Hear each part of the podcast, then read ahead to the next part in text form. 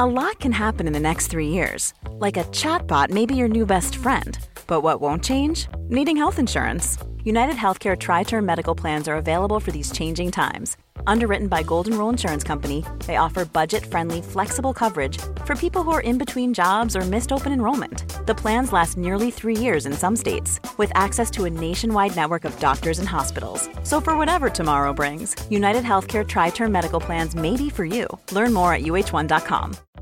Life is full of what ifs, some awesome, like what if AI could fold your laundry? And some, well, less awesome. Like what if you have unexpected medical costs?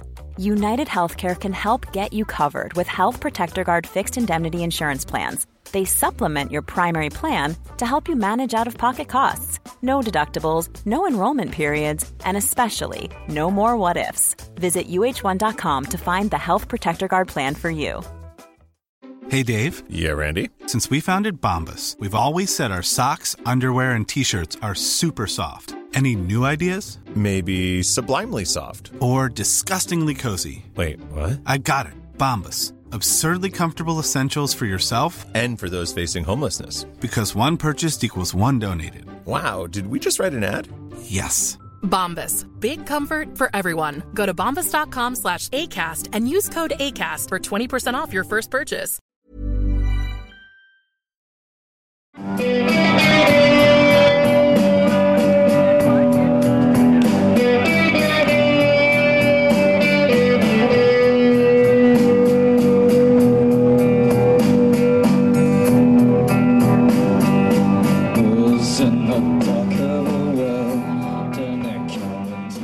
Welcome back to the House of Pod.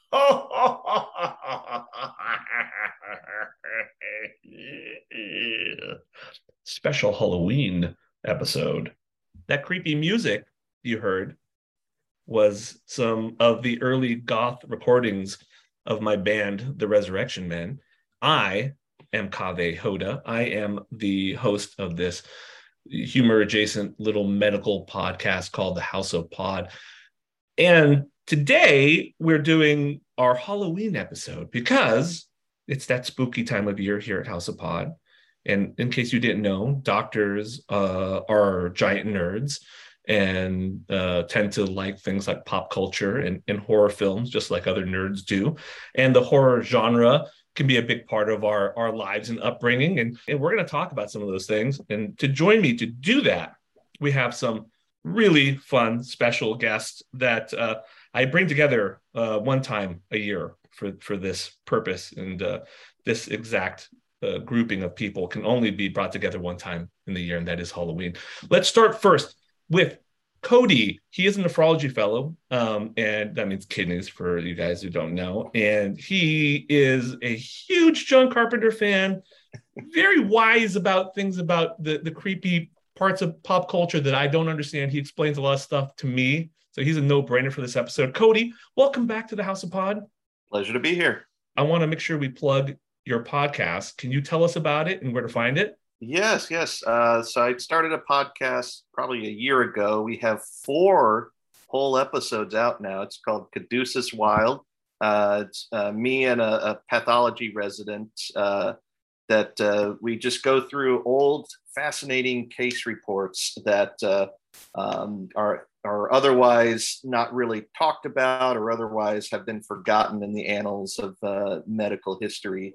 To to just uh, find those old things that uh, the way kind of medicine used to be, and uh, we we just talk about it. It's fun. I, I love that you do it quarterly because you're like, fuck the listeners.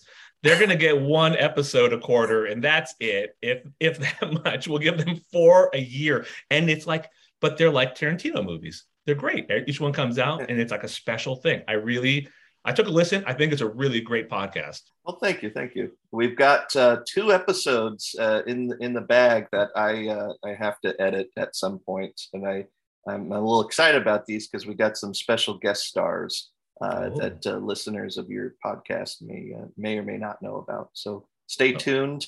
new episodes of Caduceus Wild coming out anytime between now and 2024.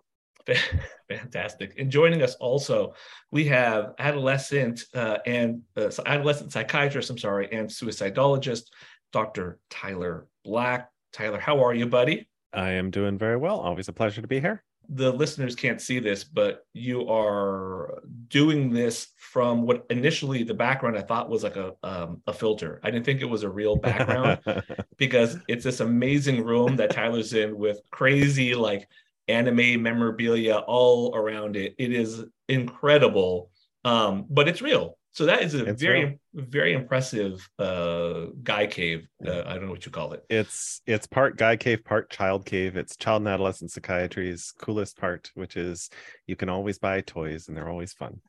And it's tax deductible, I assume. Uh, somewhat. It, it's for the kids. yeah, yeah, yeah, sure, sure, I got you.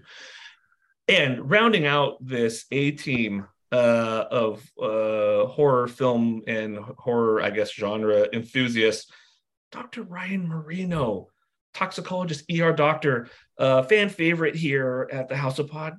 Doctor, can I call you Ryan? Yeah, you you can just call me a horror.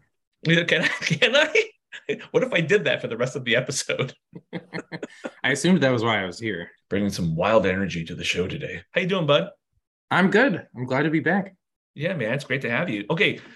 Oh, yeah. Before we go on, though, uh, this episode is brought to you by Lucky Dog Hot Sauce. So I don't know if you guys know this. People who follow me online, I'm sure probably know this already. My friends obviously know this too, that I love hot sauce. And I have been looking for a long time to find a hot sauce company to partner with. I've had a hard time finding a place where I really like the hot sauce and actually like the flavors of it. And the people seem to be like, cool. I don't know if you guys have noticed this, but you probably haven't because you haven't looked into it the way I have. But like, there's a weird sort of uh QAnon right wing sort of vibe to a lot of hot wing and, and barbecue sauce uh, companies. I don't know why that is, but um, that's kind of the experience I've had so far. So I was really stoked when I found out that um, this hot sauce that I really like called Lucky Dog Hot Sauce uh, was locally run by socially responsible people. They were gracious enough to uh, offer to to provide all my guests today with with some hot sauce to go home with. Wow. Tyler, you're in you're in Canada, so who knows how long it's going to take to get there? I don't know what's going to happen. It's hot sauce that keeps. I'm happy. Anyways, if you have uh, some sort of food thing you want to share with me and my guests, find me at Twitter. We'll get, we'll get, to that. Okay, so let's get to let's get to the the topics here. Okay, there was one topic I wanted to cover last Halloween episode we didn't get to, and I want to cover it because I think it's an important one, and it's werewolves versus vampires. Okay, before we talk about who would win, I want to hear because I feel like it's obvious, and I feel like it should be more obvious, but maybe it's not. Who is cooler, who who do you guys think is cooler, werewolves or vampires? Uh, the coolest factor definitely has to go to werewolves.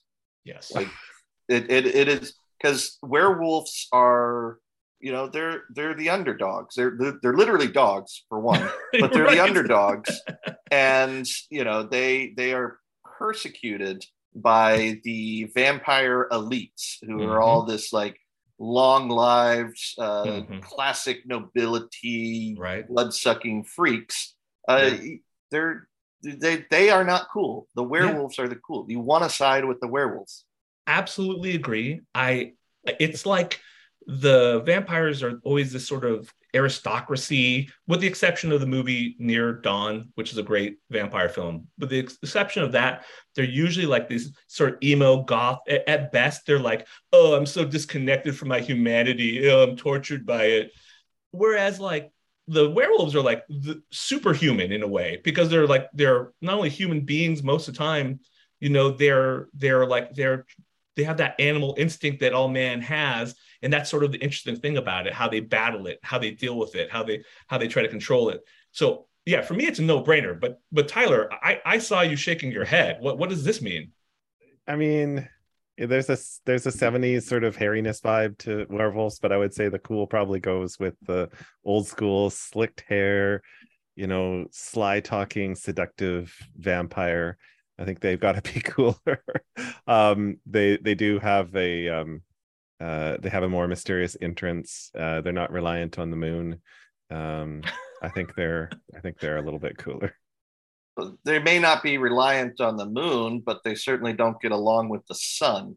That's true. Mhm, That's true. mhm. They do need night. Both Well need said. night. Well Yeah, said. both Werewolves night. can be out in day and night. That I seems like never watched. I never watched Twilight, but I remember there's a thing of Edward versus Jacob or something like that. Was that a werewolf versus a vampire? Yeah, we don't talk about Yeah. that here. Okay, You don't want to watch Twilight. I don't. Uh. Ryan, where do you stand on this issue? I don't know. I mean, I think vampires have some cool factors, and like the Lost Boys being a good example of a movie with Mhm. cool vampires. But uh, yeah, they have kind of oversaturated popular culture, and now they're sparkly. And I mean, I don't, I don't need to escape to like Hollywood movies to see some out of touch elitists sucking the blood out of other people. Boy, it did not take us long to go there.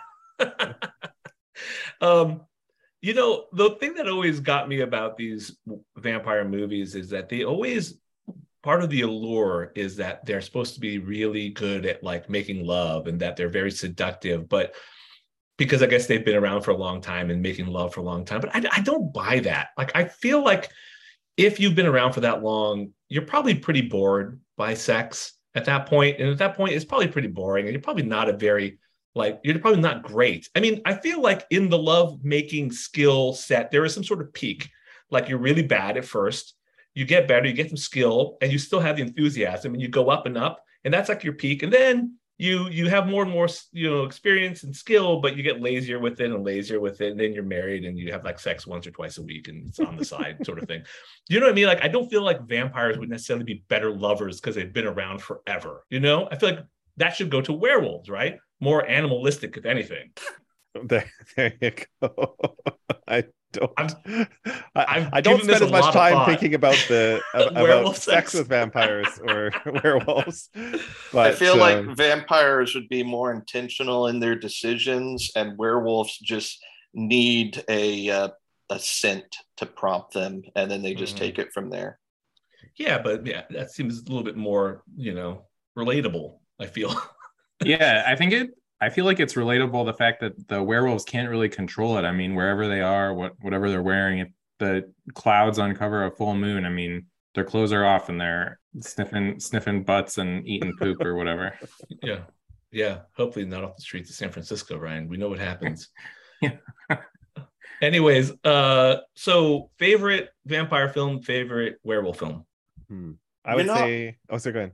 I, I don't know that there's actually been a good werewolf film.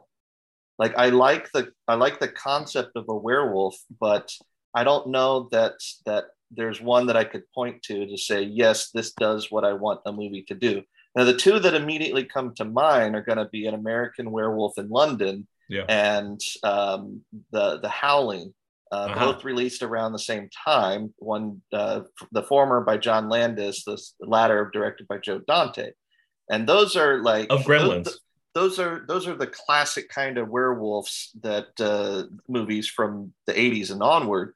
But I watched an American Werewolf in London, and it's just it's kind of an unpleasant film Mhm, it- yeah it it's it the the ending is very very gory and very Yeah. abrupt.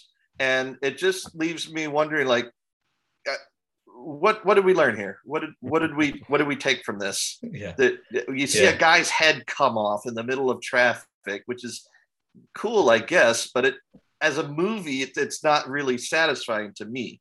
So and then and there's the same with the howling. I, I i don't think it's one of joe dante's better films uh it has enjoyable moments of, of course but it just I, I feel like there is still a great werewolf movie ready and waiting to be made that has not been Mhm. made yet.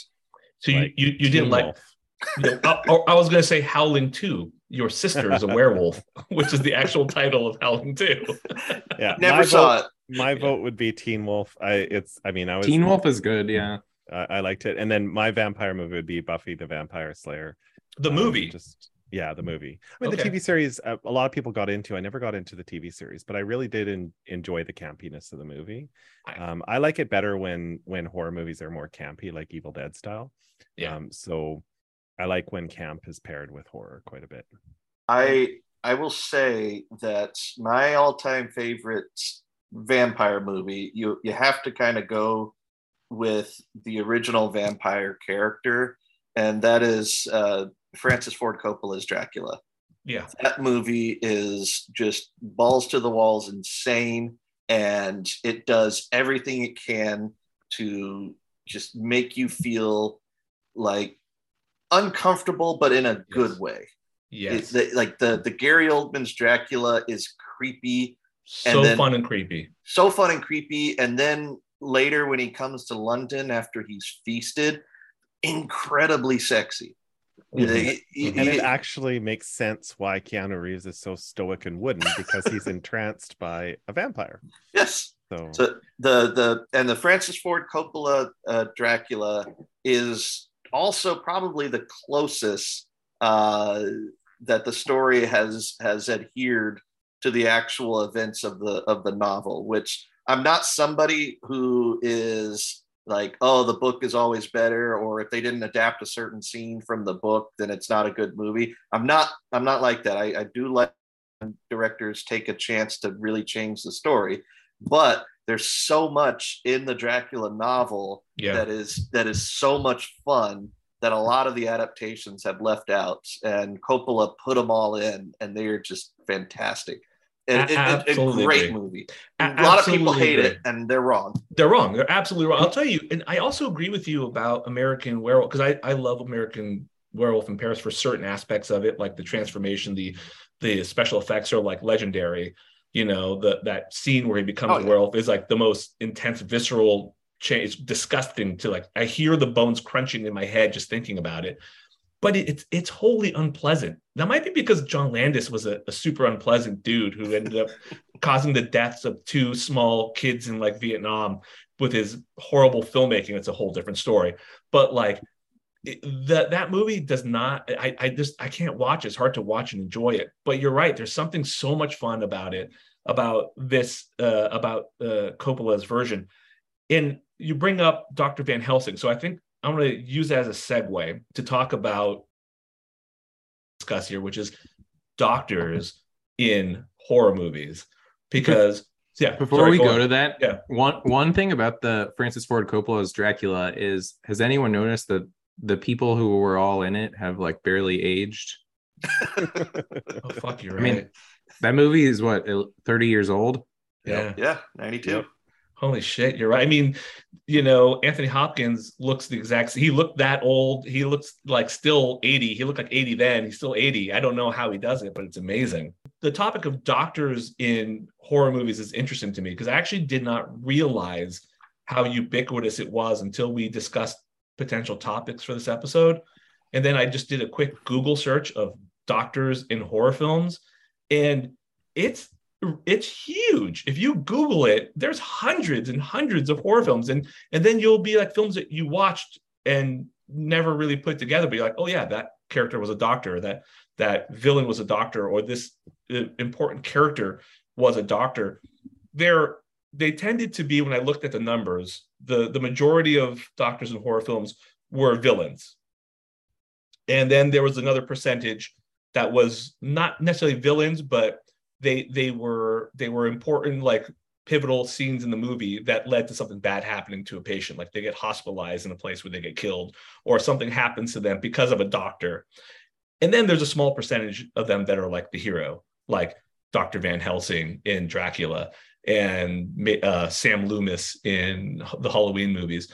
But there's something really interesting to me about the fact that doctors is such a part of horror lore. Like why do you guys think that is I- I'll take a shot at this. I think what makes horror so effective in a lot of ways is finding the strangeness in the familiar. And when you have a character like a doctor, a doctor is supposed to be somebody that you trust. It's supposed to be somebody who has your well being uh, as their top priority. And when you see that subverted as is often done in a horror movie, that chills you to the bone. But I also think if you take that conceit, it only works when there is this widespread uh, appreciation or respect for doctors, and it's less effective if people don't actually trust doctors. It, it, it's less effective right. if people see the doctors as just part of the uh, you know the, the problem to begin with which you can write your stories that way but the most bone chilling doctors in medicine or doctors in horror movies are the ones that you're supposed to trust who ultimately betray you. Right right. I mean that's that's that was part of my question though is you know uh, is are they scary because we're scared of doctors to begin with or are we scared are they scary because they're not supposed to be? And when you twist it it becomes that much more disturbing. But you bring up a good point. It's kind of both. I mean people used to say that like um, when it came out that it people would say oh it's so scary because it's a clown and clowns are supposed to be like you know loving like fun. And and i was always like are they? I've always been scared of them. I mean, they've always been just kind of inherently creepy. So it made sense to me, you know? And I didn't know if it was the same sort of thing here or not. T- Tyler, what do you think? Well, I think also uh, the surgical sort of skill in cutting stereotype comes into it because a lot of like the slashery type of stuff with doctors and scalpels and skill really it, it's kind of it's kind of weird because it's not hard to use a knife like it's not like it's a skill you need to to kill people but just this idea that you have this amazing precision and then it it it kind of segues into this idea that typically villains are brilliant. And so there's also this idea that a smart doctor could get away with things because you know of their position. So yeah, yeah. right. we, we we need a we need a, a good modern horror movie with a doctor who's just dumb as shit and see see what we can do with that story. We need we need an america's frontline doctor. Yeah he just right. He just goes around killing people remake. accidentally. right, or flatliners for that matter. He, that would be the horror film. Just a doctor who doesn't know that he's really bad and is just like killing people like left and right accidentally, but he thinks he's like the hero. That's like the modern okay. retelling of it. What if we remade Flatliners with America's frontline doctors and they died from COVID and gave each other ivermectin? Frontliners. I like it. Front yeah, liners. frontliners. I like it. let me like let it. me let me give you um horrornews.net their top 13 greatest horror doctors and you guys can tell me if you agree with this ranking um number 13 this kind of goes against the the brilliant doctor uh trope which is dr giggles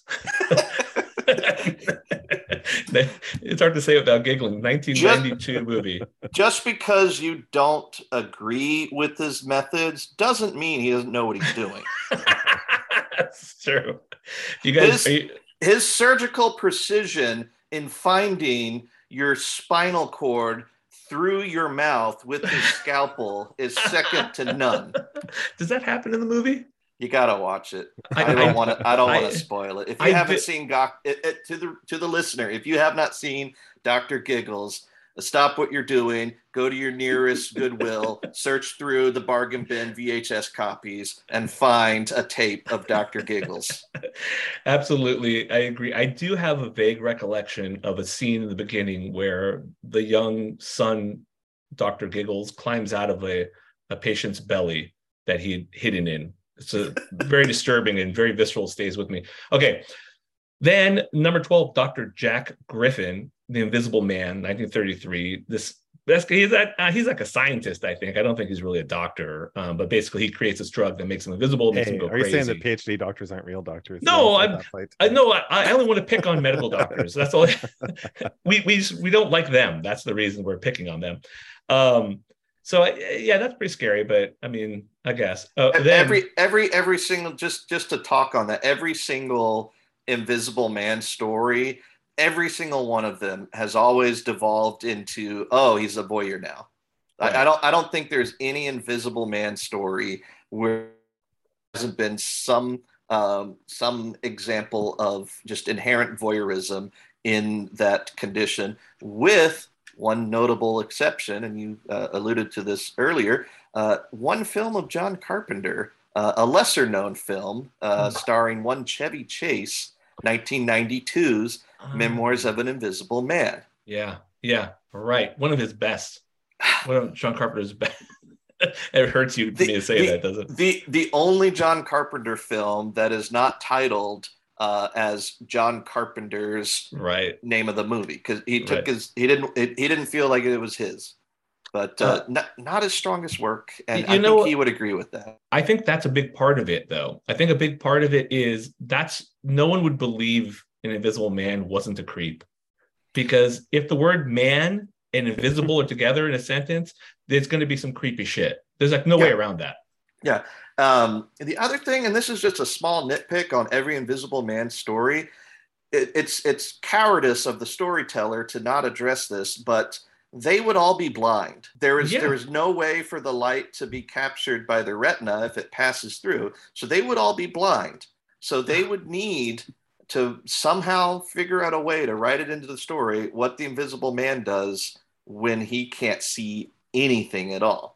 Which is, uh, I'm putting that as a challenge to all Yeah. you young story writers out there. What would a blind invisible man do?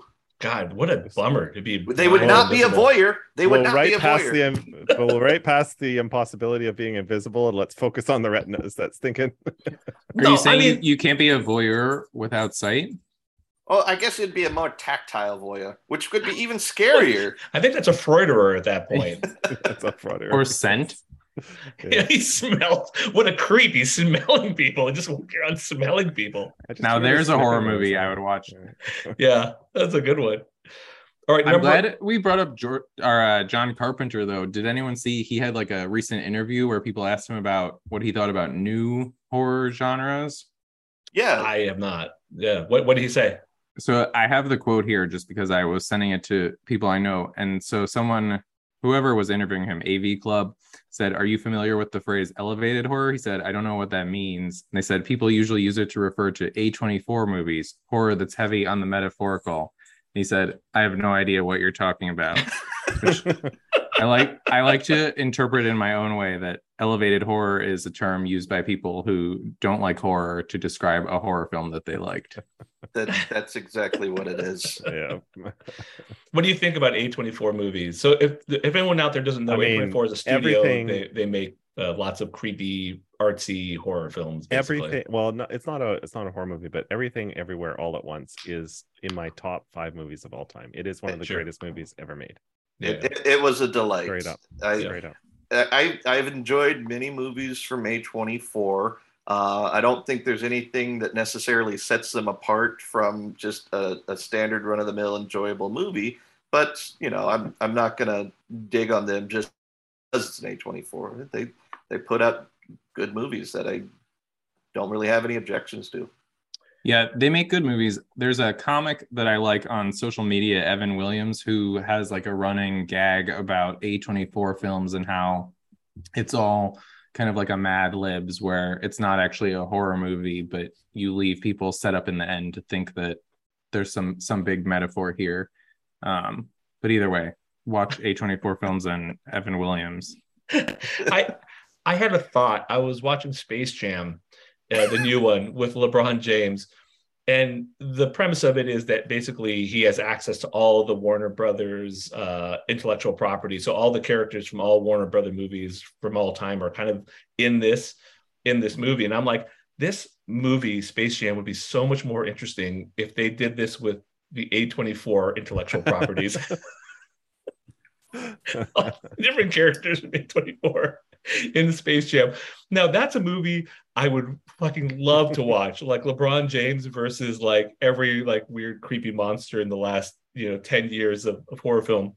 Um, okay, let me go through some of these a little more quickly. We have Herbert West at 11. That's the guy from the Reanimator. I don't know if you guys ever watched that. 1985. Uh, yeah. Jeffrey Combs classic. God, what a creepy looking guy that guy is. I don't I love I love his work, what he's done, but he does something so well. Like he's kind of sleazy and slimy, but you kind of like him at the same time. He's a very, very interesting guy. uh, great in the Frighteners. If you haven't seen uh, that early Peter Jackson efforts, he plays this just hideous FBI uh, or I don't know some some sort of FBI equivalent, and delightful character actor. He's he always struck me as sort of like the evil version of Bruce Campbell. There's something about him that was like the Evil darker. Campbell. But but Um, So what what is what does he do in the Reanimator though? What what sets him apart? He's a medical student, I think, if I remember correctly, or a resident. I can't remember. And he brings dead bodies back to life. He reanimates them. So it's it's different, I think, from your your classic Frankenstein uh, story because those are, you know, uh, those are uh, composites of other body pieces. But the Mhm. Reanimator, he's bringing back specific individuals so long as they're you know fresh enough. Uh, And they come back evil, I assume, right? I kind of I'm forgot. sure. Yeah, Yeah. they're they're all zombie. Like, course. it would it would not be an interesting movie if they came back to normal and just went back to work. Back to work. Oh, I'm late. I'm, I'm late for the office. Sorry. Where have you been? I've been dead. You were at my funeral. Um, all right, number 10. I feel like I'm surprised Ooh. it's not where it's supposed to be. Do you, There's do you know no you- way. There is no way that you put Hannibal Lecter at ten. Hannibal Lecter at 10. I mean, There he's got to be no way. top three, right? Absolutely. Did they give any like reasoning for the rankings, or is this in alphabetical order, or, or what, what's going on? I, I, you know, I think that they did this in terms of like um, body count and like uh, overall. That's uh, a horror. ridiculous metric. I, you know what? I, I don't know. It doesn't. It doesn't make a ton of sense. I if you're going by body count, just put uh, Dr. Henry Kissinger on there. He's number one. How's that guy still alive? Um. All right. Next is a movie I've never seen. At number nine, Dr. Anton Phoebes, the abominable Dr. Phoebes. It's The abominable Dr. Phibes. Phoebes. You know this? It's a Vincent Price movie, and it is it is a, a I believe it's a Roger Corman film, but it is a classic movie. It is Vincent Price with his great uh, Vincent Price voice, who does not move his mouth the entire film, but he still talks, and you, he has he's getting revenge on all the people who wronged him, and the revenge is each one is more absurd than the last. It's a great classic campy film. Uh, it- anyone who watched the other Corman uh, Vincent Price movies, like The Pit and the Pendulum and all of that, Mhm. you would Yeah. you would love it. There and, Alright. and to give you a teaser, there is Hmm. one person he crushes to death.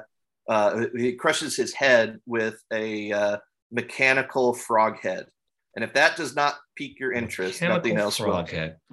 All right, you had me a mechanical frog head. I, I I have to explore that. All right, number eight. This is a one I don't want to spend a lot of time talking about, and I know this is going to bum people out because people are going to want me to talk about it because I'm a gastroenterologist, but I'm just not going to. And that is Dr. Heiter in the Human Centipede first sequence. And I gotta say, if you're putting Dr. Lecter bu- like le- Yeah. lesser ranked than the Yeah. human centipede, Bullshit. you, you are not doing film critique well. Dr. Lecter is such a rich character. There's like levels to him. He's so charming, and, and Yeah. Anthony Hopkins was so perfect in that role. To to have it even close like this is, is a bit uh, disturbing to me. Even more disturbing than the fucking concept of human centipede, which I'm not going to explain to our listeners because if you don't know what it is, I don't want you to know what it is. it it is it is a try hard film that intentionally wants to disturb you as much as possible without really understanding why and how people actually get disturbed you, you mm-hmm. look at it and you say oh i don't like this and then you don't think about it anymore the stuff that truly disturbs you is the stuff that really gets to your fears that really gets to what matters to you that really speaks to some parts that's important to you Yeah, this film is just nonsense yeah, it's Human centipede. We're still talking about human centipede. yeah, yeah. Yeah, I think it's just gross out horror. I mean, a It- it- doctor a doctor could sew a bunch of people together, but You you might as well gross people end? out by filming a toilet. It's, two it- girls, one It's cup. unpleasant, Exactly. but it, but what does it do? It's shorter. Yeah, no, I would Yeah. rather watch Two Girls, One Cup. Um, okay, this movie, number six, actually really disturbed me when I saw it when I was younger. And it's like the ultimate movie in body horror, in my opinion, Yeah. because it really it plays on everyone's fear of getting old and falling apart. It and it's the fly. So actually, I'm pretty sure he's a scientist, but Dr. Seth Brundle um, is, is who they have listed at number six. Now, that movie fucked me up so badly. He becomes strong, virile. He's he becomes a man. I still remember the arm breaking scene. Oh, Oh, my my god, God. The, the- how he vomited to eat. Oh, that's that movie is so disgusting. Really fucked me up. That movie It's- it's a more than great- anything on this list. It's objectively a really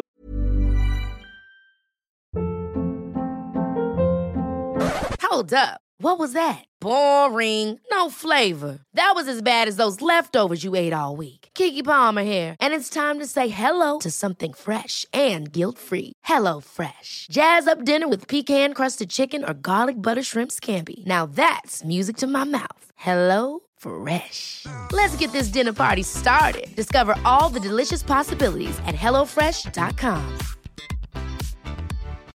Life is full of what ifs. Some awesome, like what if AI could fold your laundry? And some, well, less awesome, like what if you have unexpected medical costs? United Healthcare can help get you covered with Health Protector Guard fixed indemnity insurance plans. They supplement your primary plan to help you manage out of pocket costs. No deductibles, no enrollment periods, and especially no more what ifs. Visit uh1.com to find the Health Protector Guard plan for you. A good horror movie because it has stuck with me for more than 30 years. Exactly. I don't want to watch it again. I don't want to watch it again, but it's a good but the way the reason that works is that you can identify with him and his goals even Right. if he's a little fucked up you you understand what he's going for and why it's important to him and you see him change throughout the movie and you you see the effect he has on other characters that are also important to you as a as a as a viewer that's what makes for exceptional horror movies is when the movie can actually get you to care about it Yeah. Yeah, I agree. It really, But you really also- feel for him and, and also- the family. also just because I, I i went into the technical nitpicking with the invisible man but with the fly he's got a whole gut full of microbiomes that are also different creatures Yeah. What happened to them? what, what, Yeah. what- we should be basically a bacteria. Yeah. yeah Yeah. No, I agree. There's a lot of problems with it. Um, it clearly very scientific up to that point, but that movie when he vomits on uh, the guy's hand and burns it off. It is a Ah. great if you if you ever if you want to try to explain why David Cronenberg films are so good but also gross, I think The Fly is a great a great place. I mean, so so many of his films are like The Fly, but The Fly really nails the tone I- so well. I, Really I good. had a I had a tweet a while back that I just said a new David Cronenberg body horror film, and it's just called Hospital, and it's just a normal day at the hospital, and but like not not to get too too gruesome about it, but like yeah, the stuff in the fly is gross, but also the the the ravages that the human body can experience and undergo on a regular basis is it, it can be pretty disturbing. Yeah, I mean, we have all in our medical training, and probably Ryan more since then because he works in the ER, have seen just gruesome injury and disease uh, ravage humans, and uh, it it it's hard when you see that because it's real. There's no escaping that. There's no shutting it off. There's no, and you have to to some degree because you're a doctor and you have to like focus on giving that person the health care they need.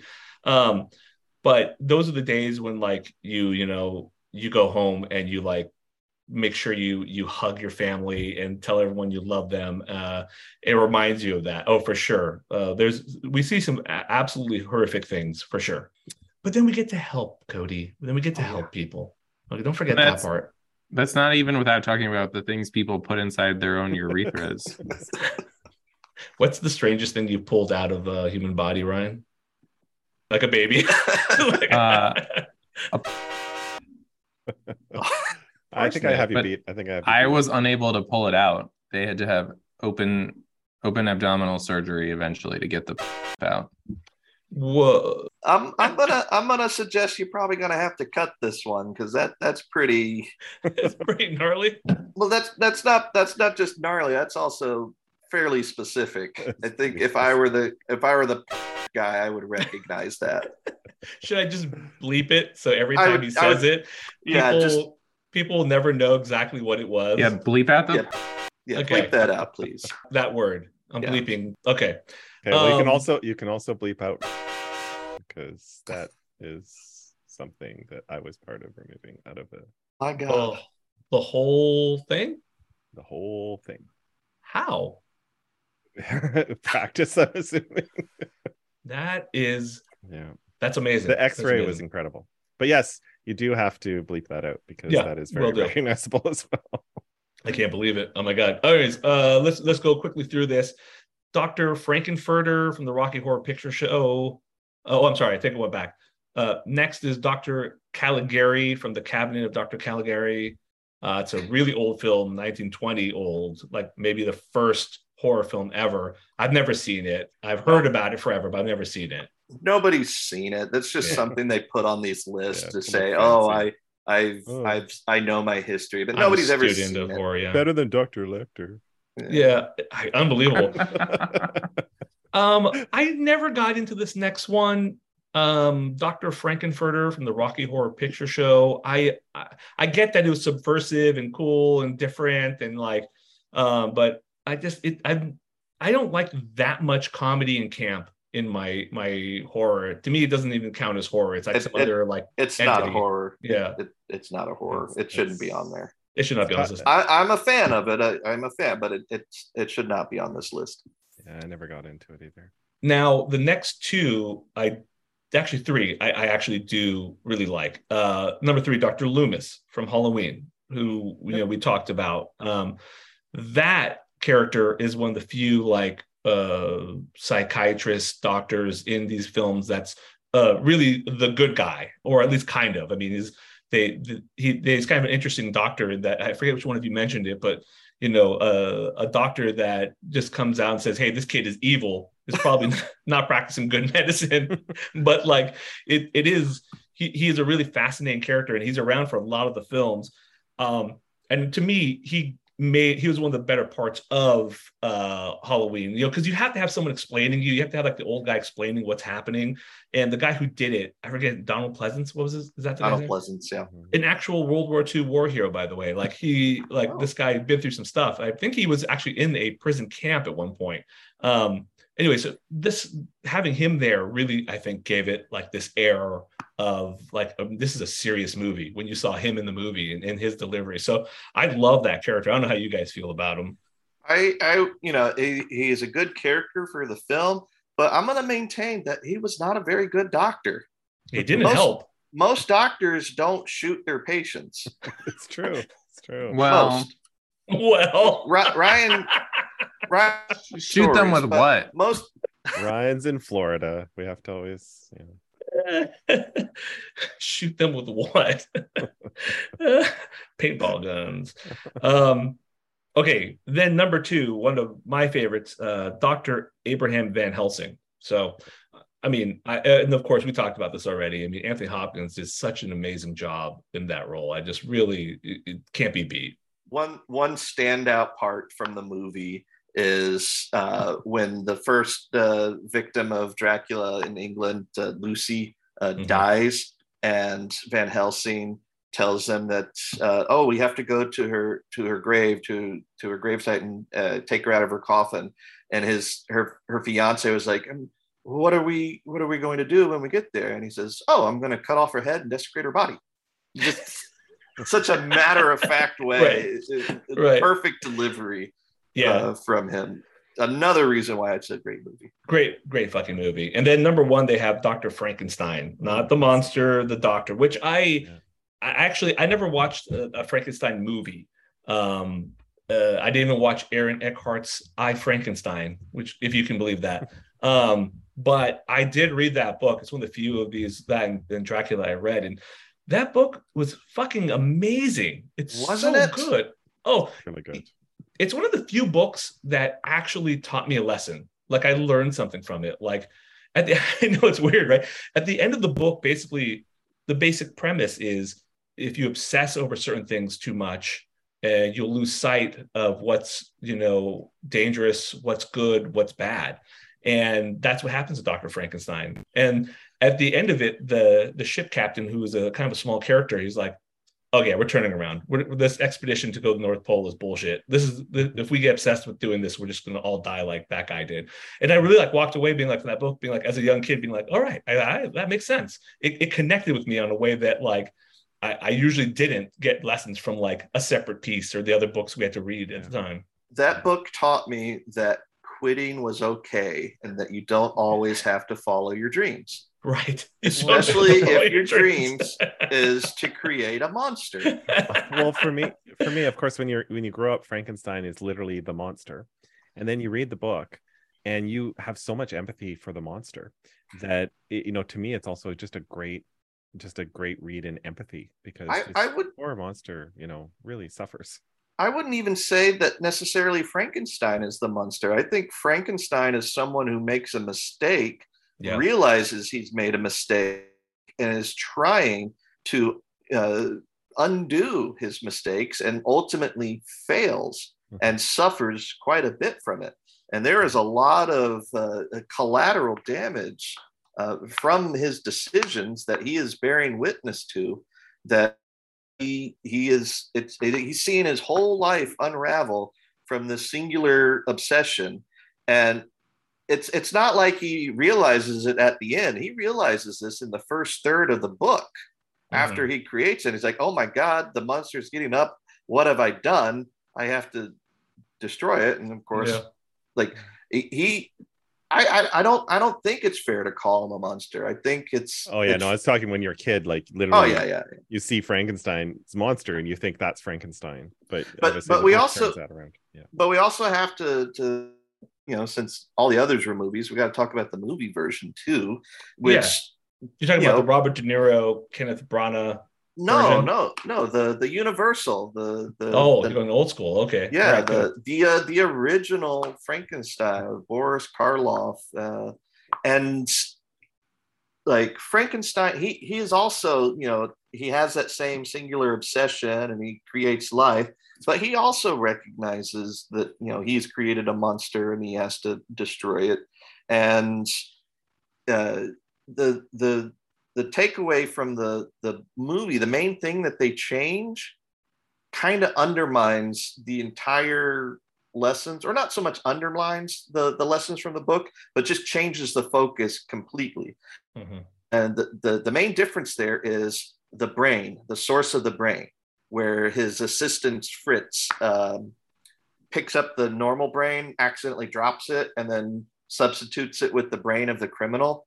Mm-hmm, you know mm-hmm. so it's now the lesson is don't make a, a, a, monster you know composite person and use a criminal brain. If you use a normal brain it'll be okay. it'll be okay. Like, like that that is a, that is a completely different premise from the book and it completely takes uh, takes it in a different direction but also is kind of you know it just kind of goes unsaid that this is this is phrenology. You know, this this is a criminal right. brain. It has the wrong lobes. Uh, you know, yeah, of course, this would happen.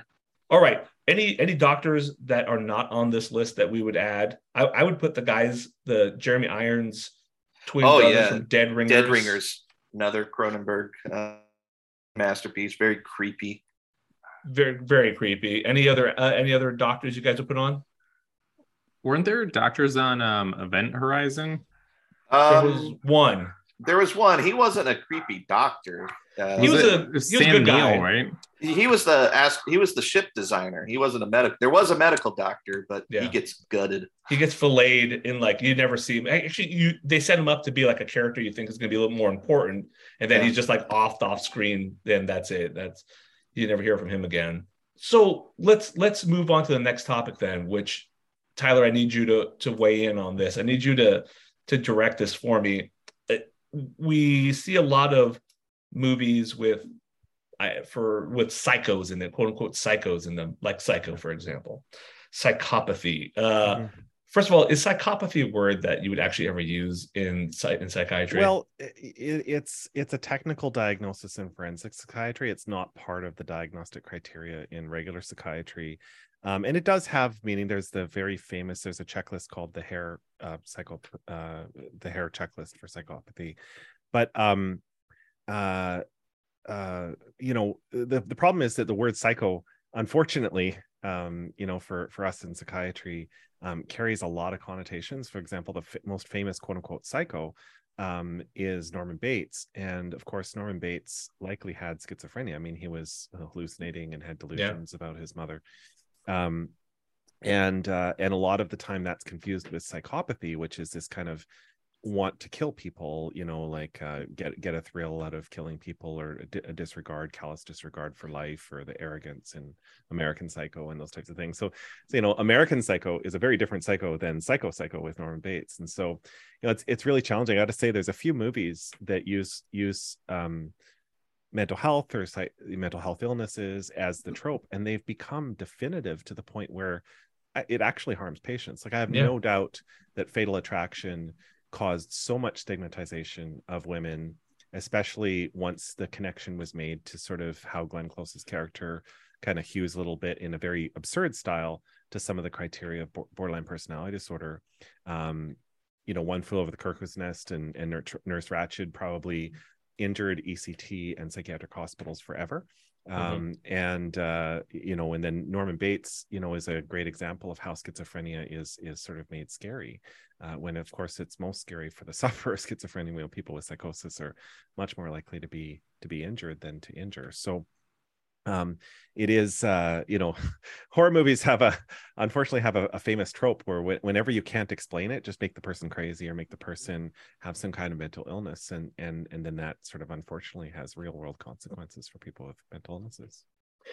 So i mean i that makes sense. I mean i think we all came into this episode knowing that hollywood's probably mangled the topic. Um but are there any movies where you feel like did a decent job of depicting mental illness. think, well certainly. I mean certainly even in the, in psychopathy like um uh there was an article i was sharing with you. You can actually find it. It's called psychopaths in film. Um it's a 2014 article um, by I'll just get the last name here by Leistedt uh, called um, Psychopathy in Cinema Fact or Fiction, where actually they're film buffs and psych- psychiatrists, and they basically watched a whole bunch of psychopaths in movies and sort of described the various characters. And I, you know, No Country for Old Men, Javier Bardem's character is a great example of the classic psychopathy.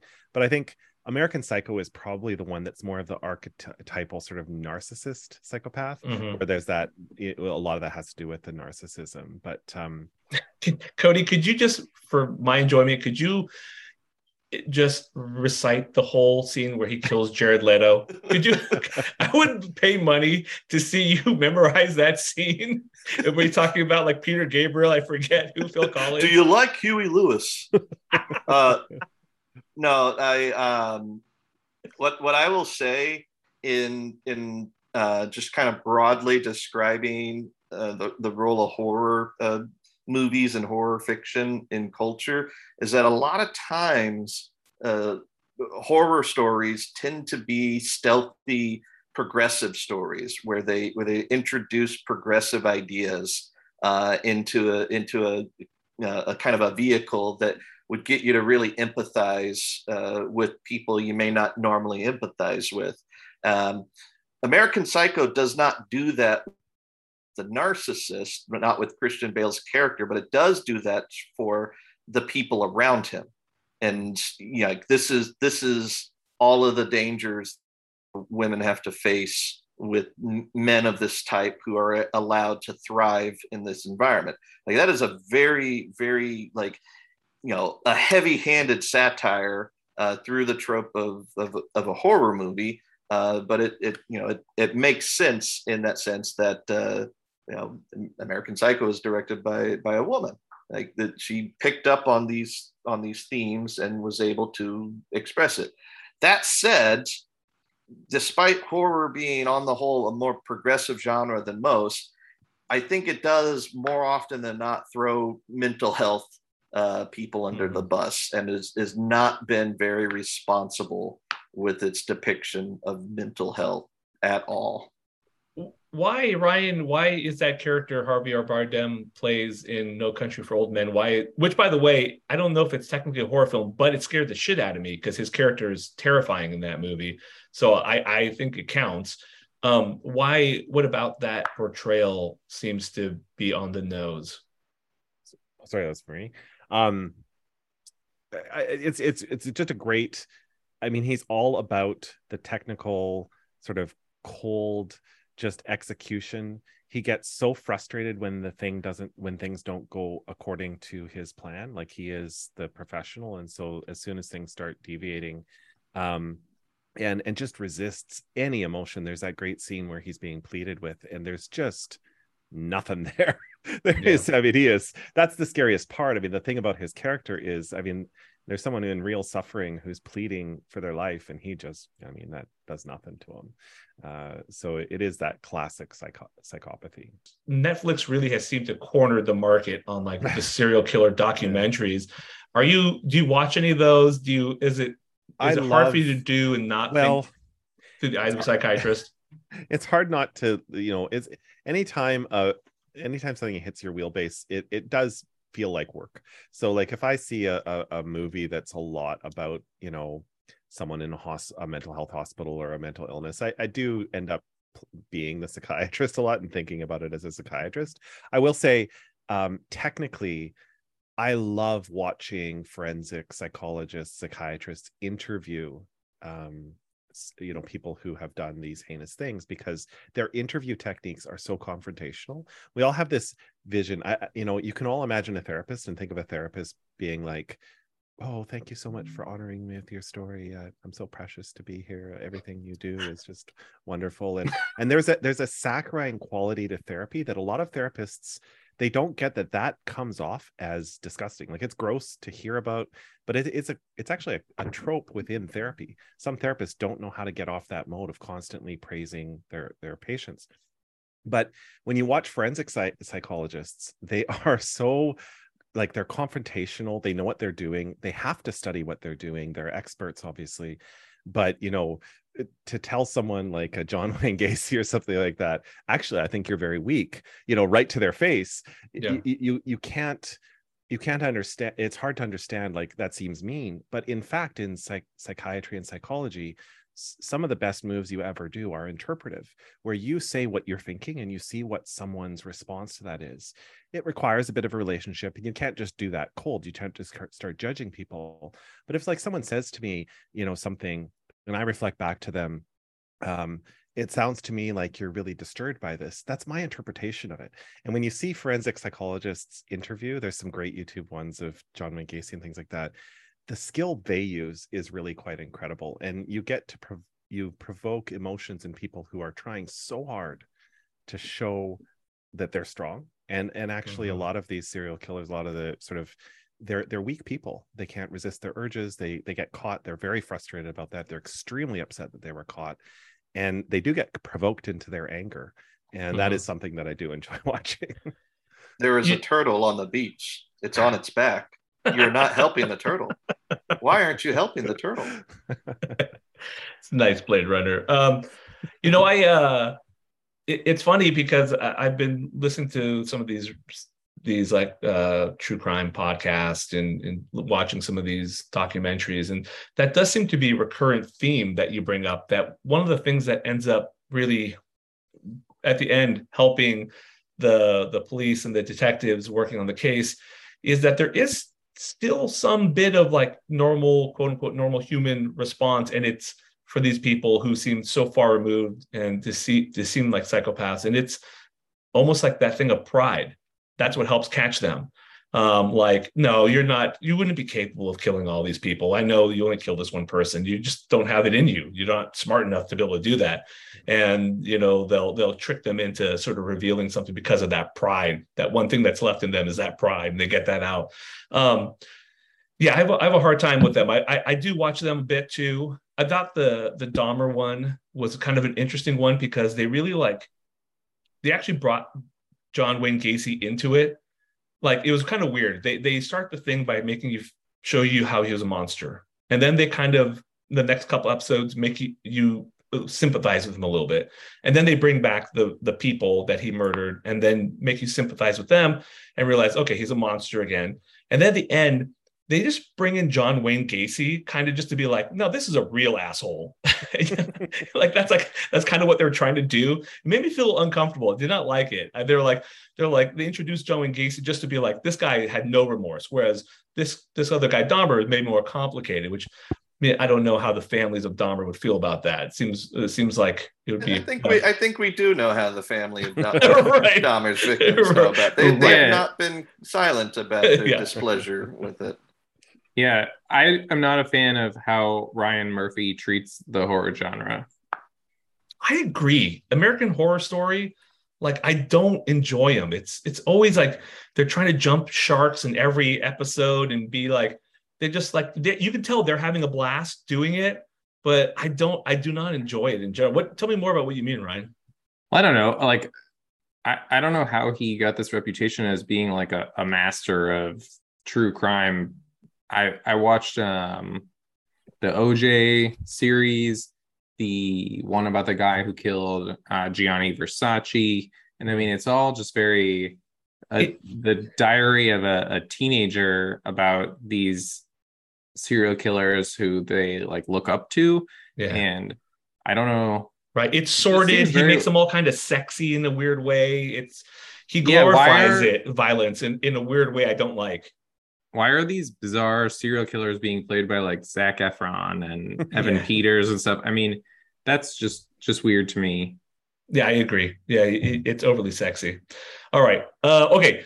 Let's let's finish up here. Let me just ask you one last thing. Any recent horror films that you recommend people watch? I have one, and it comes back to what we said earlier, but I want to hear your guys' first. See if if anyone picks what I picked. I just watched Nope last week, and uh, it has freaked me out. The He uh, you. the the the audience scene was. Uh, it, it- So I, it- I haven't seen it yet. I, I know. I'm just Right. saying the audience scene has messed me up, and Yeah. Okay. I, I I can't stop thinking about it, which is to my mind it's like the best metric of how good a horror movie is. Yeah. What about you I guys? really I really liked Nope. I just this past week watched Resurrection, which came out I think in the past year, was very good and very different. Um, and then also The Cursed, which was very good and was kind of like a werewolf vampire gypsy movie. Um, Is that I the recommend one? Is that of with. Christina Ricci? No, no, no one of note or that I recognized at least. Sorry to the cast of the movie. no, Um, I'm gonna get letters. I'm gonna get letters. You're all notable. You're all in my book. Oh, are you thinking of the the Wes Craven movie, The Curse from 2004? That's it. Yeah. Yeah. Yeah. yeah. Sorry. There was one that just came out within the past year that is about like colonial times and stealing land from a Romani colony. Um, and I, I'll leave it at that. All right. Okay. It's good to know. I'm, I'm putting that in my, my notebook. I have to watch both those movies. And Tyler? Um i gotta say i just watched uh smile. It's it's in limited release. Um if you've seen the trailer you'll know instantly um when i say the word smile i mean it's super creepy. It's it's literally about you know that one of the tropes is that see people just can't stop smiling creepily. Um but uh it does an awesome job of one aspect of horror movies that really bothers me. A all practical effects. The guy was Right. a you know he hired the team that did alien. I mean he was just totally into practical effects and that's always better for horror Huge. Yeah. Um, and then the second is that the characters around the main character act realistically based off of the scenario, which is always that trope that bothers you Mhm. the most about a horror movie. Like, why would you hear the noise and then go in the room? You know, Mhm. like why wouldn't you call the police? Like this type of thing. Like this person is having experiences that only they're having, and people around them are like, what do you want me to do with that? You you need to get help. Like they're they're they're truly they care, but they're also there's nothing they can do and they're not experiencing it. So it, it's a great portrayal i think of of um sort of how scary it would be to have experiences that only you have.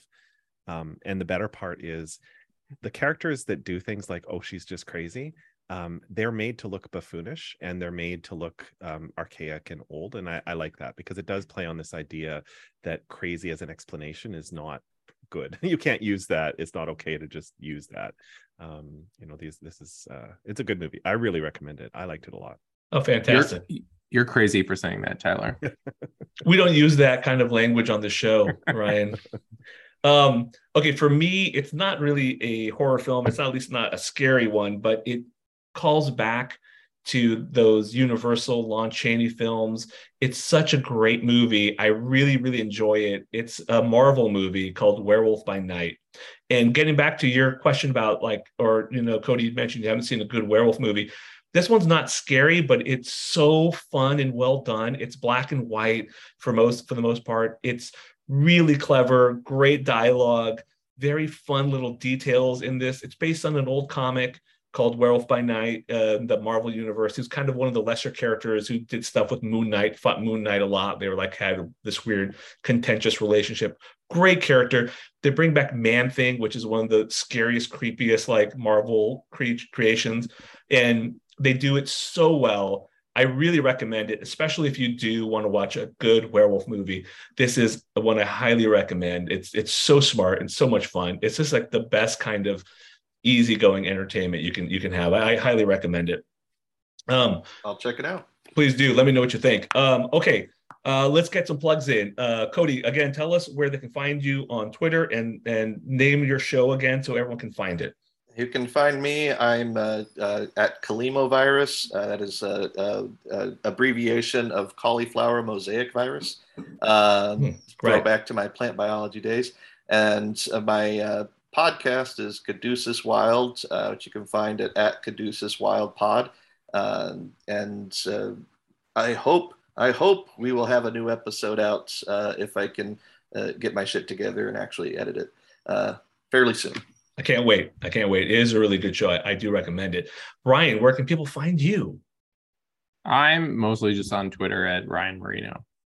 Yeah, and and you do Making such good work there. A rocket jokes about it, man. Feet and rims and and other stuff. Yeah, lots of lots of rim jokes. nice. Tyler, what about yourself? Uh, Twitter, Tyler Black 32 for the greatest basketball player ever, and um, mm. um, uh, uh um I, I, will say uh, you know for for a lot of healthcare i know there's a lot of healthcare people that listen to your pod and i'd say you know one of the things i'm starting to plug and and i am really interested in doing is is um, suicide risk assessment and response training um, so if people ever want to reach out i do some really good lectures on that i do um, a really good common sense approach to suicide risk assessment and obviously i'd be i'd be happy to work with any healthcare system because reducing suicide's a, a big goal of I think the next uh, the decade for mental health. Yeah, well, that's amazing, man. Thank you for for doing that uh, and offering that. Um, thank you to Nadim for help with production. Thank you again to Lucky Dog Hot Sauce. Check them out. And uh, thank you guys for being here. Uh, you, you guys are fantastic. Love you guys. Love you Love you. I'm hotter right. than a dog for hot dog hot sauce. That's not bad. Lucky dog. Hey, lucky dog. Lucky, lucky dog. dog. You can have that one for free. I'm hotter than a dog for Lucky Dog hot sauce. Nice. That's good. This podcast is not a substitute for professional medical advice, diagnosis, or treatment. Please consult a physician or other qualified healthcare provider for your specific healthcare needs or concerns. The opinions expressed on this podcast do not represent the opinions of our employees. Details in the podcast have been changed so that patient identification is not possible.